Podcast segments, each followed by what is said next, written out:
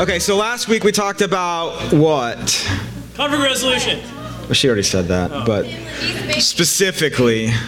Yeah, we talked about family, we talked about unity, we talked about the importance of us living at peace with one another. And so this week we want to dive in a little bit more into the, uh, the nitty gritty, so to speak, or the specifics of what should you do when you find yourself in a conflict or in an offense. So um, let me see about raise a hand. Who has ever been offended in the room? Okay, I, I'm not seeing some hands, so let me ask this. Who has never been offended? Because I'm now offended that you just said that. So the bottom line is everybody has at some point in their life they have been offended or they have uh, had an issue or a conflict with somebody that they've needed to resolve. So everybody should be able to apply something in this message. If there's a lot of information, so I, try, I want to try to get through it, and hopefully it won't be too boring. So here we go. Um, we talked a little bit last week about how people respond to conflict. We talked about how some people run away from it and some people attack. So here are, in a nice graph form in colors that I drew, is the different responses. So on one end, you've got escape, and, and we're real good at this one in the church, uh, which starts with the denial. Um, and we and a lot of us kind of move in that one. There's not really an issue, or we just pretend there's not an issue. We just kind of deny it's not there, it doesn't exist, uh, or we just run from it altogether. And the the extreme of that is uh, suicide. Pretty pretty severe. The attack responses go from assault to litigation all the way to murder. So um, it gets pretty serious.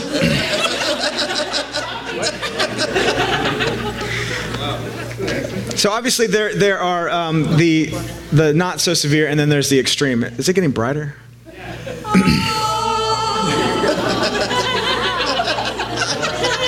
I'm, I'm starting to get offended. Okay, so if you notice on the slope, as you move either direction, it, come, it becomes um, private and it becomes very public, or uh, in either direction. Uh, so you get more people involved the further you get to the extremes on those on those responses. Um, it also moves from voluntary when you have the peacemaking, which we we are going to go over, uh, peacemaking responses, and those are, those tend to be voluntary. And the further you get, the more um, the less control you have. Uh, both extremes result in greater loss, as you can see. Um, conflict always costs us something, but dealing with it privately and not getting other people involved is going to be the most beneficial where there's the least amount of loss involved. Uh, as you can see, both extremes result in death. And um, the escape responses focus on me. How can I, I get out of this situation? Or how can, how can I run from it? Or the attack responses focus on you. Uh, why did you do this to me? So it's going after you. And then the peacemaking responses, they focus on how we can come together and focus on us. Um, so I just wanted to kind of go over that real quickly and show you the extremes of that, of how we deal with our conflict. Because last, last week we kind of talked about uh, how if we don't really resolve it, a lot of times what happens is we just go through it again. So people that run from it, they're just going to run to the next church and they're going to probably have the same issue at the next church. Uh, in fact, I've, I've heard this kind of story. Anytime somebody comes into a church and says, My last five churches did this to me and they're terrible, I kind of already know, um, okay, you're, you're, it's probably you. It's probably not the last five churches. So, okay, then we get into the uh, peacemaking responses. And you can overlook an offense. And we'll talk a little bit more about the first two here overlook, or you can reconcile. And um, then you got negotiation, which is just kind of coming together and trying to figure things out. Sometimes you get a third party involved, which leads you to mediation. Uh, if you're familiar with Matthew 18. And then arbitration, which is uh, actually a legal matter. You, if you have a material dispute, you take it before uh, like a third party, and they legally decide who wins. And then accountability, if you've read Matthew 18, that's where that, that person is um, asked to leave the church and that is brought before the church. So um, let's talk about overlooking for a second. Proverbs 19:11 says, "A man's wisdom gives him patience. It is his glory to overlook an offense." So, have you ever heard anybody say, "Oh, that person just makes me so mad," or maybe you've said it yourself? Anybody? Um, I remember when I lived in Jamaica, uh, the guys would say that a lot, but that person just makes me so mad. And um, we'd have to go through, like, you know, actually, nobody can make you do anything, nobody can make you feel a certain way. You actually choose anger. And so I've, I've tried to really, um, and I'm, I'm, you know, I'm teaching this, but I'm, I'm not the uh, expert here when it comes to my own emotions. But if you can try to start programming yourself to respond in a way that that says I'm not going to get mad when somebody does something to me because nobody can nobody can make me respond a certain way. I have the choice to respond how I want to respond. So um, instead of somebody making you mad, you be in control and not let them be in control of how you feel. And sometimes overlooking is a lot like that. A lot like that. Um, it allows us to, uh, instead of responding and reacting, it allows us to pull back and just kind of, uh, basically, just kind of say, "This thing, I'm not going to let this thing rule me." It allows us to imitate the Father who's slow to anger and quick in love. God doesn't deal with us harshly, and we should be willing to treat others with the same kind of grace and mercy and it's a passive process it's not a passive process. The overlooking is not where we, we put it into our mental file so we can pull it out later and use it against somebody in a later date. If you're going to overlook it that means it is completely done you have completely moved on and forgiven him. So let me be clear about that. Overlooking is is completely covering it just like jesus does with our sins throws it as far as the east is to the west.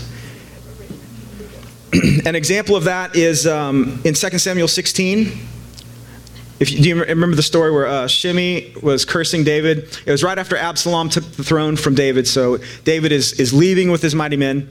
And um, sorry, that reminds me of that stuff Christians girls say. Um, David's leading, leaving with his mighty men, and uh, Shimei comes out and starts. Y'all are there with me now? Anyway, uh, he st- comes out and starts cursing David. He says, You took the throne from my ancestor Saul, and starts hurling insults at him.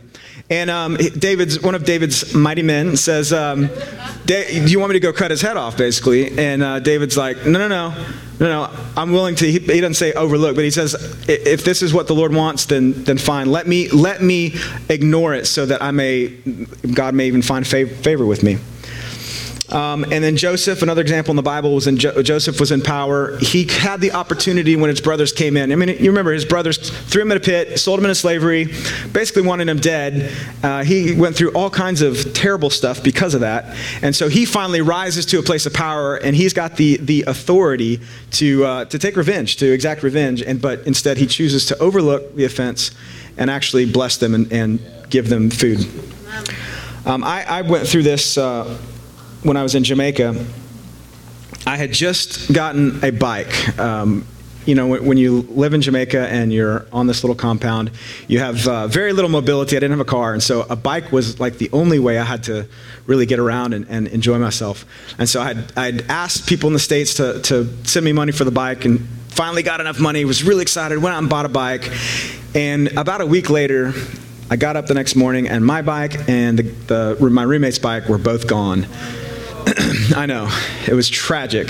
I'd only gotten to ride it one week. We went up the mountains, had a great time. That was my only memory of that bike. So um, not only was my bike gone, but one of one of the students was also gone. That was uh, had been one of my one of my friends. He was a his name was Dion. He was, had been a uh, soccer player for the Jamaican national team, and had gotten caught up in drugs. And so he was in the program you know, it turns out he took both of our bikes, threw them over the fence, and then sold them to uh, a crack dealer for probably just, you know, one or two quick highs. And um, probably three or four weeks later, he comes, he's outside the front gate because that's where a lot of the, the addicts would come. They'd sit out there when they wanted to come in the program. And so I see Dion sitting out there and he's wanting back in the program. He's wanting another chance. And um, yeah, I was, I was pretty upset that he stole my bike. But um, I had this opportunity at that moment to forgive him and to go up to him and say, Man, I love you. Doesn't matter. And that was a really cool, I was like, Oh my gosh, I think I've just grown a little bit. I can feel the maturity. Um, and so it was really it was really powerful. I could go over there and just just love on him. And he ended up coming back into the program for a little bit. I think he left again, but he came back into the program and just loved him like a brother. So, um, overlooking can be a really powerful way to extend grace and mercy the way that the Father does to us. Okay, so when you can't overlook something, because yes, overlooking is a biblical response, but also so is reconciling. And reconciling comes with that awful word that we hate, confronting, which is always better with coffee, right? As Hosanna calls it, a little CNC, a little coffee and correction. So let's talk about why it's okay to sometimes confront biblically. Uh, well, some of the excuses we hear are uh, we aren't to judge. Uh, I'm not. I'm not to judge my brother. Um, who am I to tell somebody else what to do? It's not my place. Isn't it God's job to show where people went wrong? Have y'all heard those excuses or said them yourself? Uh, Galatians 6 1 says, Brothers and sisters, if someone is caught in a sin, you who live by the Spirit should restore that person gently, but watch yourselves, or you may also be tempted. Gently. Uh, James 5 19 through 20 says, My brothers and sisters, if one of you should wander from the truth and someone should bring that person back, remember this whoever turns a sinner from the error of their way will save them from death and cover a multitude of sins. So um, there are actually scriptural precedents for us to go and, and correct one another. Um, when it says judge not, you guys actually know that that word judge is talking about we're not to condemn. We are not a judge in the sense of the gavel, and um, we do not pronounce sentence over people. Because bef- right before that, Jesus in that, in that passage talks about we'll know each other by our fruits. So we can't, in one hand, be discerning the fruits, but yet not judging. Does that make sense? Mm-hmm. So God did, did, give us discernment, and He gave us the ability to. to um, to correct one another. So, but these verses don't give us a license to go around and just getting up in everybody's business. You know what I'm saying? Know what I'm saying? So the Bible warns us to, it also warns us to not be eagerly looking for opportunities. Anyone who's eager to go show somebody their faults is probably disqualified from doing so. So keep that in mind. Like if you're just quick to go want to go point out somebody's faults, then you're probably not the person to go do it. Okay, so when should we go confront? Like what what are some guidelines? Have y'all uh, ever kind of wondered like oh, when do I go talk to that person? When do I overlook it? When do I just, you know, let it go? Uh, I'm, I'm going to give you a few guidelines. Some people think we, we should just look, overlook everything and they pride themselves in being tolerant. Other people think it's their job to go point out every little thing and they are become intolerant. People can't tolerate them. So uh, here's a few things. like what you did there, Drew. You're so clever. Stop. Stop. Okay. Number one, is it dishonoring God? Okay, does God need you to go around and defend his reputation? No. Maybe.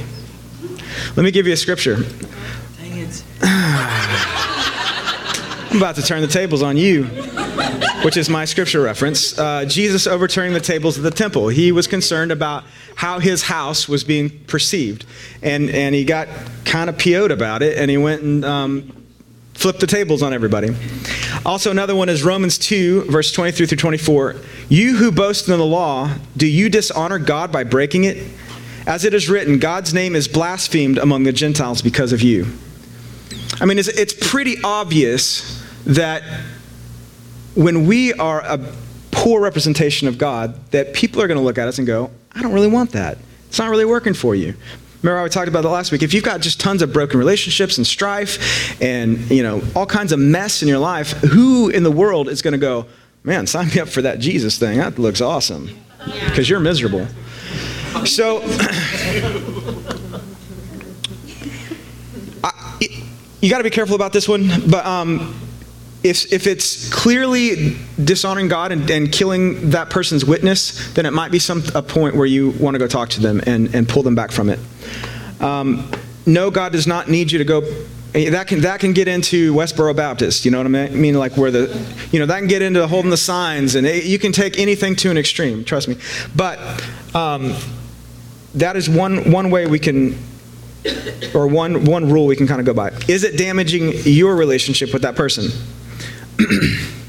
so if you are unable to forgive an offense, and this is how we know that we should probably not overlook it. If it's starting to, to create a wedge or bring a wall between that person, you start feeling that bitterness in your heart. You're, you're like, I, you know, I can't do that. And, and by the way, you might be able to overlook an offense, but if it gets repeated over and over and over again, then you might need to move into the reconcile phase. So is it damage, damaging your relationship with that person so if, if you find that to be the case, then you need to, that's a really good indicator that you need to go talk to him. okay, another one is it hurting others? Um, and this, there's a lot of ways, ways this can, ha- can happen. I mean, physical abuse obviously is one that, that we definitely need, as, a, as people of God, we need to step into.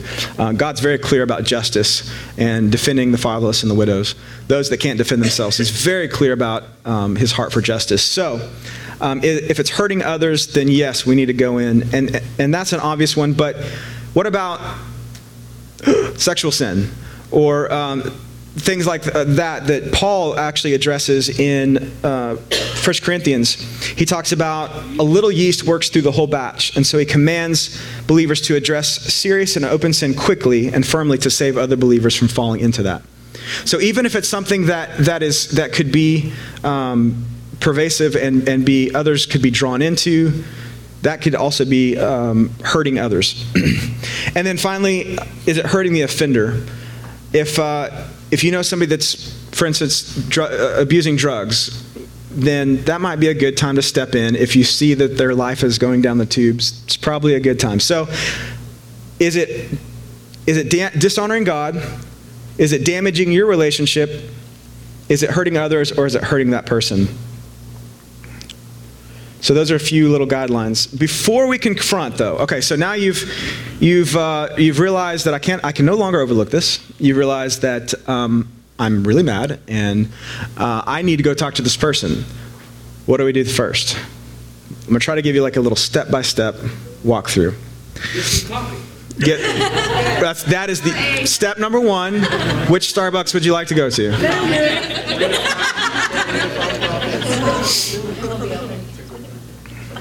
Or redefined coffee. That's Little right. plug. Which I hear is an awesome coffee shop. I've never actually got. Open Monday. Yeah, nobody nobody invited me to the pre-opening, but um, that's cool. Just kidding. You're not offended. I'm not offended. But I would like to I would like to have the coffee with both of you next week. Okay, Matthew 7, 3 through 5 says, why do you look at the speck of sawdust in your brother's eye and you pay no attention to the plank in your own eye? Have y'all heard this before? Sound familiar? Okay. Um, how can you say to your brother, Let me take the speck out of your eye, when all the time there's a plank in your own eye? You hypocrite. First take the plank out of your own eye, and then you will see clearly to remove the speck from your brother's eye. I think a lot of us stop at you hypocrite and we're like, oh, crap. and we don't read any further. Um, so does this verse say we shouldn't confront? No. No, it says let's check our own heart before we do, because maybe there's some stuff in our own heart. Um, but a lot of people use that to discourage confrontation. It's not saying that. Okay, so you're mad, you're ready to have coffee. So the first thing we want to do is we want to we want to check and see if there's a plank in our eyes. How do we do that? We want to do some self-examination. Ooh, uh, don't, people don't like that. Um, it's actually, it's actually a scriptural thing.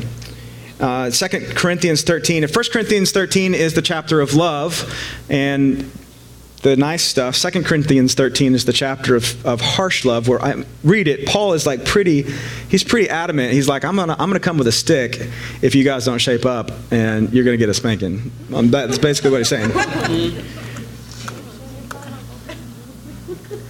I'll, I'll prove it to you.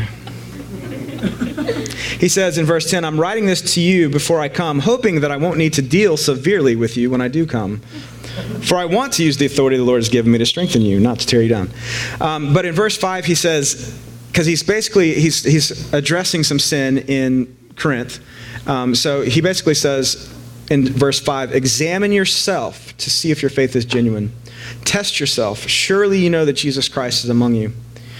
And so he's basically saying, check your own heart. And, and this is not a thing of let's get into condemnation, let's get into guilt, let's get into shame. Um, that's not what this is. This is not one of those things where we beat ourselves down to the point where we're not worthy to do ministry we're not worthy to blah, blah, blah, blah, blah. That's not what this is. This is a, a self examination of what did I do wrong? and a lot of us kind of abide by the 40 60 rule. We go, well, you know, I was a little bit wrong. Uh, I was 40% wrong. They were 60% wrong, so not my problem. Um, so we kind of justify brushing things under the rug by that. Um, but it's really good for us to, to when we're in that, that situation of conflict, for us to just really go check our hearts and go, Lord, what, what did I do? And, and I'll do this a lot of times when, when a conflict happens. I'll just kind of, the best time to do this is when your emotions have cooled down. Don't do this right after you've gotten out of the conflict. You're probably always going to be right in that case. Um, but let it cool down for a little bit and then just you know, give it some time and, and, think through everything that you said, everything they said. How did I say it? How, you know, and just just figure out. And I bet I bet you'll kind of start coming up with some things. Oh, I could have done that different. I could have said that a little different. Uh, you know, I was frustrated, so that probably didn't come out right. Um, or if you're going through it and you're going, I didn't do anything wrong, and maybe you didn't. That sometimes that's that's the case. But if you're going, I can't see anything. I there is nothing wrong with me. Then let me challenge you to go ask one of your close friends because uh, they are pretty good mirrors and they can, uh, they can see the flaws that you can't see. So, um, but be willing to hear what they have to say. So, do some self examination. Walk yourself through the whole process. Ask a friend if you need. And let me, let me say this as a caveat. When I say go ask a friend, don't go ask 20 friends so that you can go tell everybody what happened and, and you know, I just need your advice. Um, church, so and so did such and such. I, you, you can get into gossip real fast with that. So just pick one, maybe two people that you really trust that are spiritually mature, that are your close friends. Um, like, I definitely wouldn't go to David or anything for that. So I'm just, I'm just teasing. I would go to you, David. so do some self examination. Okay, number two, uh, repent. So when you figure out what you've done wrong, ask the Lord for forgiveness. And, and this is, means like a, you know, you guys know this, genuine change. It's not, it's not a simple, um, just Lord forgive me, but it really means like actually changing what you're doing or how you're feeling. And a lot of times, here's, here's what we need to remember with repentance. A lot of times we kind of feel bad until we get caught and then we feel really bad. Um, so there's a difference between worldly sorrow. Wor- worldly sorrow is I got caught. Man, I feel terrible. Um, godly sorrow is I broke God's heart. I, I wronged Him.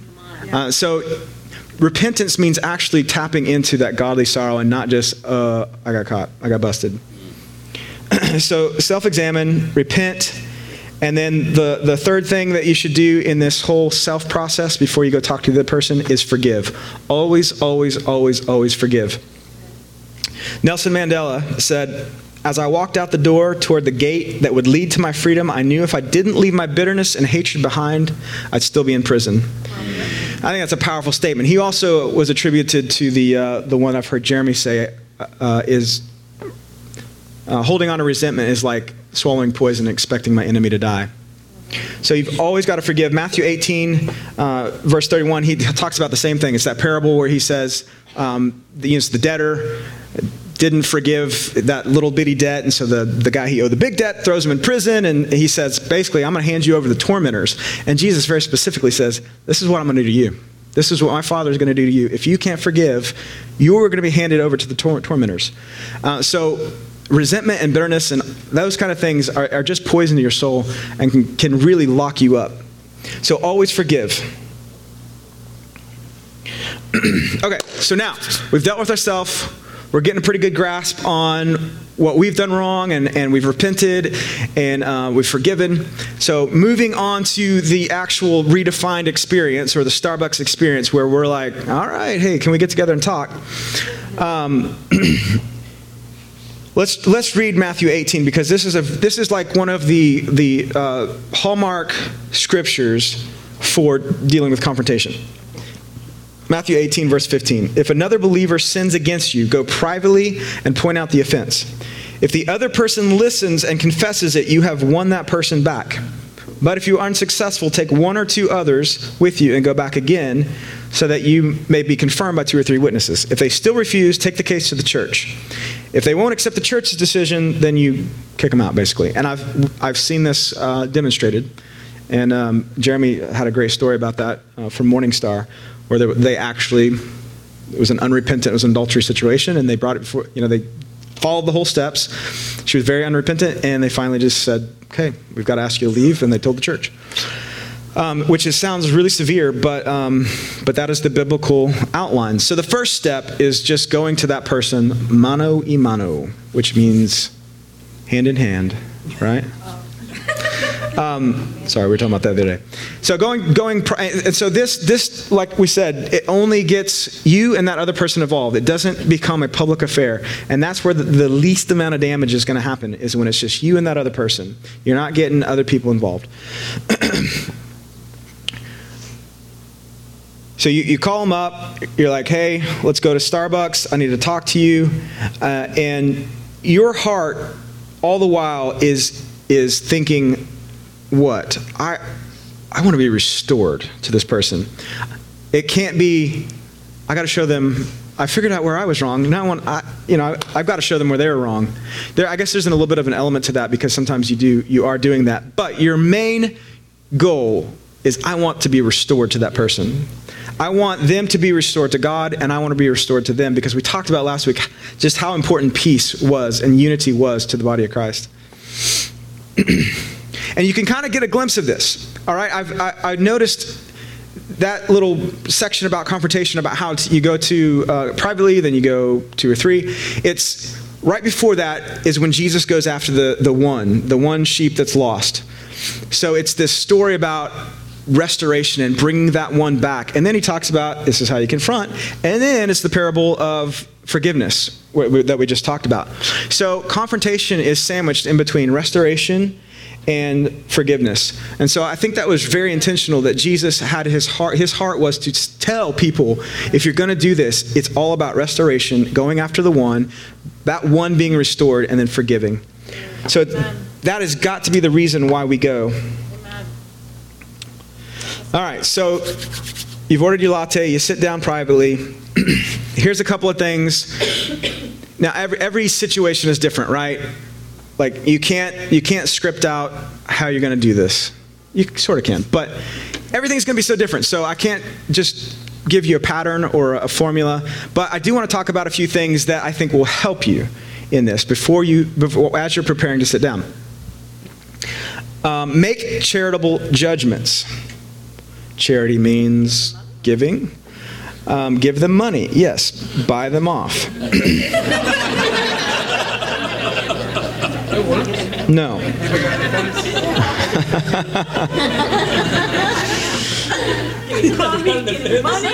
so you either need to be rich or very nice.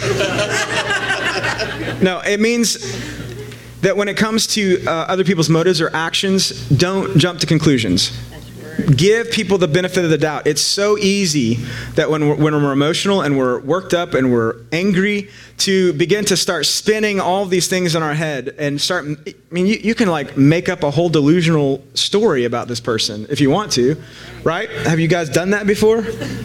Um, giving charitable judgments or making charitable judgments believes that we're it says that we're going to believe the best about that person. Regardless of what they just done we're going to go through and we're going to find out okay you know what? I'm, I'm so mad right now and but they've done this good. They've been they've done this well. They're this they're that. So you're remembering the things that are good about this person and you're you're not just jumping to the worst case scenario So always try to embrace the positive over the negative. Okay, another another thing is choose the right time and the right place to confront. Like um, I've had some friends who are worship leaders that. Uh, I'm just kidding. That had uh, you know somebody come up and address an issue five minutes before they're about to go lead worship, and it's just wrong place, wrong time. Because uh, the only thing that they're thinking about now is not the Lord, but they're probably trying to push this emotional thing that just happened. Um, so you've got to choose the right time and the right place. Um, and make sure you have enough time. If you're doing it right then, you're obviously not getting time, so make sure you got enough adequate time to address the issue. All right, talk in person whenever possible. This is a big one. Um, text, email, probably the worst way you can um, try to communicate with somebody. You can't see, huh? Facebook? Facebook is okay because you can see their face. Let's just say all social media, any written form, because you, you, when you're talking to somebody, you can see how that they're how they're responding. You can see how their facial expressions. You can hear the emotion in their voice. You know, a great example is if I text the word "whatever" to you. you know, uh, that can have so many different meanings. It can be like "whatever," or "yeah, sure, whatever." Um, Whatever. whatever. now, the the, the uh, exclusion to this is in a, an abusive situation. Obviously, face to face is not the best way to do it. But when it's not when it's not dangerous, then always, always, always choose face to face. You know, and if you just can't do it, do it on the phone because at least you can hear you can hear voices. You can hear the inflections. Um, communicate clearly. You guys ever, you know, the who's on first, what's on second, um, that whole deal. Sometimes you can say something and, and it can be taken, like your intent, your heart is so right, but uh, it's, it's misconstrued completely wrong. It's not good enough to communicate so that you can be understood. You should communicate so clearly that you cannot be misunderstood. this happened um, in World War II. If I can pull it up. Uh, at the end of World War II in 1945, the Allied leaders came together, and uh, Japan was still had, still had not surrendered, and so they drafted up this um, basically terms of surrender, and it was very strongly worded, and it said, had a little clause in there that said any negative response is going to be provocation. Um, so if you if you don't respond, if negative response, we're coming after you, um, because they were they had you know dealt with the kamikaze thing. They were just ready for this thing to be over. So they sent over this thing, and um, the Japanese prime minister at the time wasn't really didn't really want to respond. The, the, the press was on him. You know, what, what are you going to do? What are you going to do? And so the, the uh, his response was one word, and it was uh, where's Casey? Okay, I just want to make sure I'm saying it right, but I'm probably not. Mokusatsu, satsu, and that could that could be com- uh, interpreted as was that perfect? Perfect. No. Okay. Casey. Um, anyway, that that word can mean uh, several things. It can mean um, no comment because he's talking to reporters, or it can mean um, uh, silent contempt. In other words, I'm going to silently just, you know, give you the bird, kind of deal. so um, what happened is, ten days later, uh, we dropped a, an atomic bomb on was it Nagasaki Hiroshima first? All because of a misunderstanding in how things were communicated. So, and, and you know, in researching, there's, there's a whole bunch of other examples where wars were started because, or, or a whole bunch of people lost their life because of a miscommunication. So it's really important that we're, when we're in our own little war here, to communicate properly. And sometimes I've actually planned out what I was going to say, um, you know, stand in front of the mirror and rehearse it and go over it and go over it. Not really, but I do in mentally. Mentally, I will kind of plan out. You can't, you know, you can't plan out a whole conversation because it's fluid. It's it moves, but um, you can at least kind of think through how I want to say that. How do I want to say that it's not going to come across as offensive, more offensive. It's not going to come across as I'm better than you. It's not going to, you know, you know what I mean. You just really want to choose your words carefully. Okay, one more little thing. Avoid the fallacy of overgener- overgeneralization. Do you know what that is? That's about the only thing I remember from sociology class, which I, which I enjoyed, but it's the only thing I remember. Um, and what that is, is, um, is when you say, you're always negative. You never do that. Um, and so what that does is when, when you come to the table and you start resolving conflict is now you're arguing about whether they always do that or they never do it. And and then you've totally lost sight of the, the issue at hand. So avoid avoid those things uh, the alwayses and the negative i mean the nevers those kinds of things. Um, you know sometimes when you do this uh, blah blah blah blah blah. All right. I've got more but how long have i been going? Who cares? it's awesome. 10 o'clock i'll pay you later coffee Coffee and couch. I get it for free. He works at a coffee shop. That doesn't help. That doesn't work.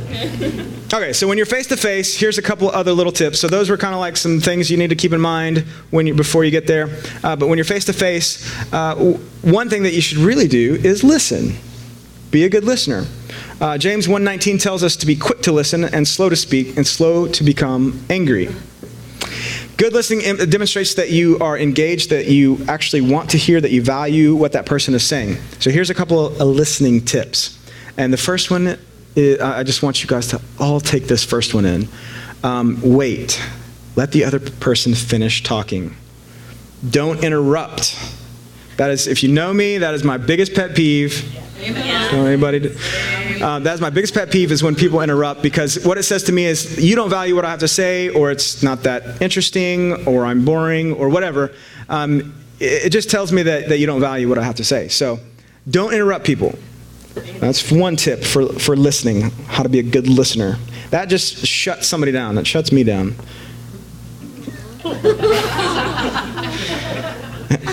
Never mind. I was going to tell a story. Um, okay, attend. In other words, be present.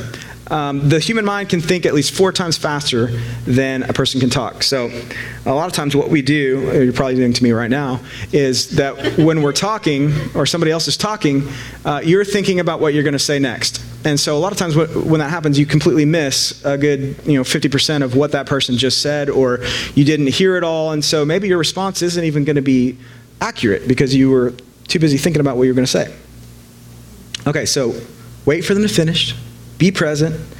Um, another way you can show that you're listening is you can clarify what the person just said. so, you know, are you saying that I'm a jerk? Is, was that, is that what you were saying?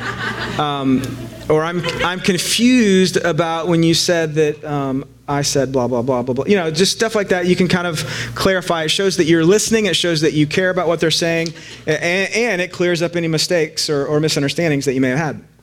Okay, so clarify. And then for reflecting, which um, is one of my least favorite ones, but I do it all the time. And that is just simply paraphrasing or saying it back to the person. Um, so what you're saying is that um, you don't like it when I'm late to prayer. Uh, That is what I said. Right? so what you're saying is you want me to be on time? You should never be late again. Okay.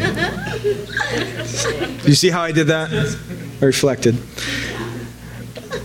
Okay, so those those are some good ways you can you can because being a good listener goes a long way. A lot of times people just want to be heard. They they aren't always uh, you know wanting to hear what you have some great advice or whatever. And this could, this could be more than just conflict, but a lot of times people just want to be heard. They want to get off their chest, and when when they do, they're good. They're done. So be a good listener. Um, and confession. So, this is my confession. Is that how that song goes? Is that how it goes? I feel like I'm speaking. You know every song. that- I feel like I'm Japanese again. All right. It's a good song. Turning Japanese. I think I'm turning Japanese. Um, okay, so confession. All right, so th- this this involves both parties. The confession part. Um, you've obviously done some self-examination and you've realized where you're going to be wrong. So this helps you. And if you're the person that was a total jerk, then this will help you too, because both of you there's probably going to be confession. Hopefully, if it goes well, on both sides. Um, and that's one of the, the biggest ways we can just destroy the enemy's shame and guilt over us is we just get out to the light, confess it one to another, and then it doesn't really hold us bound anymore. All right, so how, how can we confess in a positive way? The seven A's of confession. Y'all ready? and then we're almost done. Okay, I came up with these myself. I didn't actually. I, conf- I confess, this is out of a book. Address everyone involved. Okay, so if if I wronged David and nobody else was there, then I would just go to David and say, "Sorry, man," yada yada yada. Um, but if I offended a whole group of people at once, like if I said something horrible up here, then my confession needs to go as big as my offense. Does that make sense? So if I've offended all of you in the room, then I need to confess to all of you in the room. If I offend, offended just the worship team by telling them that they did an awesome job, then then I would just talk to the worship team. So make sure you address everyone that was involved in your in your offense. All right. Number two, second A. Avoid the words if, but, or maybe when you're confessing. Um, I'm sorry that I got mad, but what you said really pissed me off. You see how that really just takes away from my confession? All of a sudden, I don't really think you're that sorry. So that one little word, uh, that one little conjunction word, um, really, really messes up your confession. Or um, uh, I'm sorry if I did something to offend you. What, what does that say? It means I don't have a clue why you're mad. Um, or I don't want to tell you why because I'm too arrogant, too pride, prideful. Um, so if you take those words out, like, uh, I shouldn't have lost my temper, but I was tired. Um, you could even take that word but out and be okay. I shouldn't have lost my temper. I was tired. You see the difference? It, it really changes things. So just avoid those, those little words that make you look a little bit better than you probably are. okay, admit specifically. The more detailed and more specific you are when making your confession, the more like you, likely you are to receive a positive response. Being very specific lets that other person know that you genuinely understand what you did was wrong and why it was wrong. So I'm gonna I'm gonna give you some confessions here, and um, I'm gonna build upon it. So if I just start out with I'm sorry that I hurt your feelings. All right, that's pretty good. Why? What what, what did you do? Um, well, I'm sorry that I hurt feelings. I know that when I called out your faults in front of everybody, that was wrong. Um, so I, I there I what? But But you got a big nose, so um, no, I'm kidding. I wasn't talking to him. I was just a I've got a small. oh, crap coffee. Um, so that second one, I, I identified the outward action. The outward action being that I called out the, the faults in front of everybody. Um, okay, let me build on that even further. I'm sorry that I hurt your feelings. I know that when I called out your faults in front of everyone, I was wrong. I realized that I was carrying resentment towards you because I felt insignificant. So I identified outward action as well as I identified my sinful attitude. So the um, and you can even go as far to you know show them you realize where in God's word you went wrong, like you know show the scripture. Um, so the more specific you can be in your confession, the more detailed you can be, the uh, the more positive response that you're going to get from the person, the more genuine um, you're going to sound. Okay, number four acknowledge the hurt. Make it a point to acknowledge and express how sorrowful are. Make, you know, like, like I said, I'm sorry if I hurt you. Um, doesn't really doesn't really identify how did I hurt you. So um, I can see why you were hurt when I didn't come to watch you play in that that little league game, David. I know that was important important to you, and I failed to make my commitment. So acknowledge the hurt and um, let the person know why. All right, number five, accept the consequences. The prodigal son was a great example of this. When he returned, he was willing to just be a servant. He's like, I screwed up. I spent all my money, or your money, my money, and um, I've got nothing left. So whatever you need to do, I'm willing to accept the consequences. And um, of course, the Lord said, oh, "Forget that. You're back in, buddy," and uh, killed the fatted calf. So be willing to accept the consequences because a lot of times when there has been mistrust or there's been broken trust, uh, it, it's going to take some time to rebuild the, uh, the trust. Trust is not something that's automatically given. Forgiveness is, but trust is earned and it's built. So um, you might have to, you know, just spend some time repairing that bridge. Okay, number six is alter your behavior. Um, it's good to confess and it's good to understand what you did wrong and why you did wrong. But um, if you don't change the original problem, then you're going to be back in the same spot probably pretty soon. So when you get together with them, you know, and I've, I've had to do this too. I've had to sit down and say, you know, this is what I did wrong, and these are the steps I'm going to take to correct it. And, um, and at least acknowledging that and knowing, knowing how you're going to fix the problem, um, I promise I will put the toilet seat down every time. I don't know why that, that is always such. I, I'm going to, don't anybody take my idea. I'm going to invent a toilet seat that has like, like a little sensor on it that'll automatically go down after like, dang it! Dang it! So is my laser lawnmower. I invented that when I was a kid. yeah, I had a friend that chopped his toe off, and so thought that would be a good way to cut the grass and save your toes. Yep. Okay. Anyway, so alter your behavior. Um, and number seven, the last thing you can do when you're talking to that person is is just ask them for forgiveness. Um, even if they don't extend it to you right away, you know, say, hey, you know, blah blah blah. You said all the stuff. You do, you've done it right. Will you forgive me?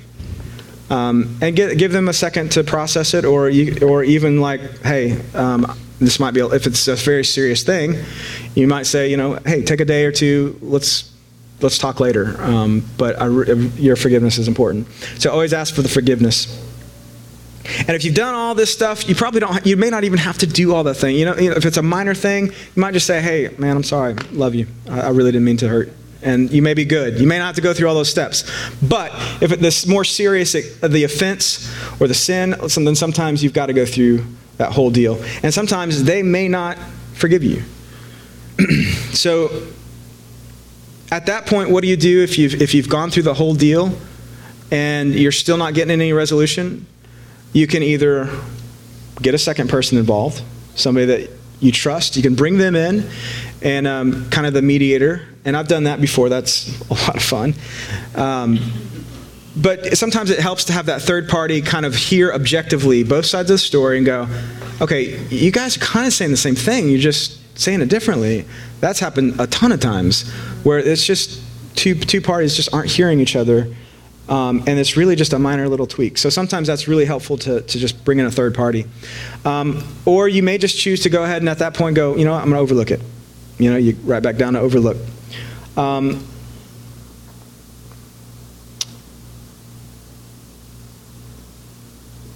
or you may just you may just postpone it and try to deal with that at a later time. But the most important thing is is that you are going after restoration and peace with one another. That love prevails over all of it. And if you can walk away with love in your heart and, and we've we've been through stuff like that here in this body. And I know you guys have been through stuff like that too here. Where some very, very difficult, hard situations and and you know what, some of them aren't even resolved yet. But if I can and there there's we tried. There there's effort made. And um, but at, some, at one point you have to just kind of let those things go and say I'm I'm gonna love and I'm gonna forgive regardless if that person never talks to me again, if they never um, if they're never in my life, if they never care about me. I'm gonna forgive. I'm gonna love, and I know that my heart's free after that, and I'm gonna move on. Um, so I just want to encourage you tonight. We're not going to have any kind of uh, big altar call, or um, I'm not going to try to rile you up. But um, what I want you to walk away with is a couple of things. One, if you have unforgiveness, if you have bitterness towards anybody in your life, deal with it. Deal with it tonight. Um, be willing to forgive and to let this let it go. Um, and the second thing is, is if you have something with somebody, uh, we talked about last week that, that God values our peace and our unity uh, more so than He does even you coming to worship. Um, he talks about before you lay your gifts at the altar, go. If some, if you even know that somebody has something against you, it doesn't even matter if it's you're mad at them. If they're mad at you, go to them and make things right. Then come back, bring your gift. So it's really important that we grab a hold of this and that we that we just without love and without unity, we lose power. We lose the ability to go effect, be effective in the body of Christ. So for my sake and for, for all of our sakes, because we want, we, if one can put a thousand and two can put 10,000, how many in this room? I mean, it's exponential. It's like, it's like at least a million. so, anyway, um, Mason, are you back there? You awake? Okay, good. Uh, can you put some music on? And you can do it from a phone. I'll play it from my computer and turn it up really loud. Majesty. Wherever I am. Uh, you almost ready? No, um, but just just make things right tonight. If you if you need to go call call somebody or or send an email, I don't recommend that. But if you need to ask somebody coffee, whatever it is, just get things right tonight because it, it's not worth you being in prison. It's not worth your emotions being tangled.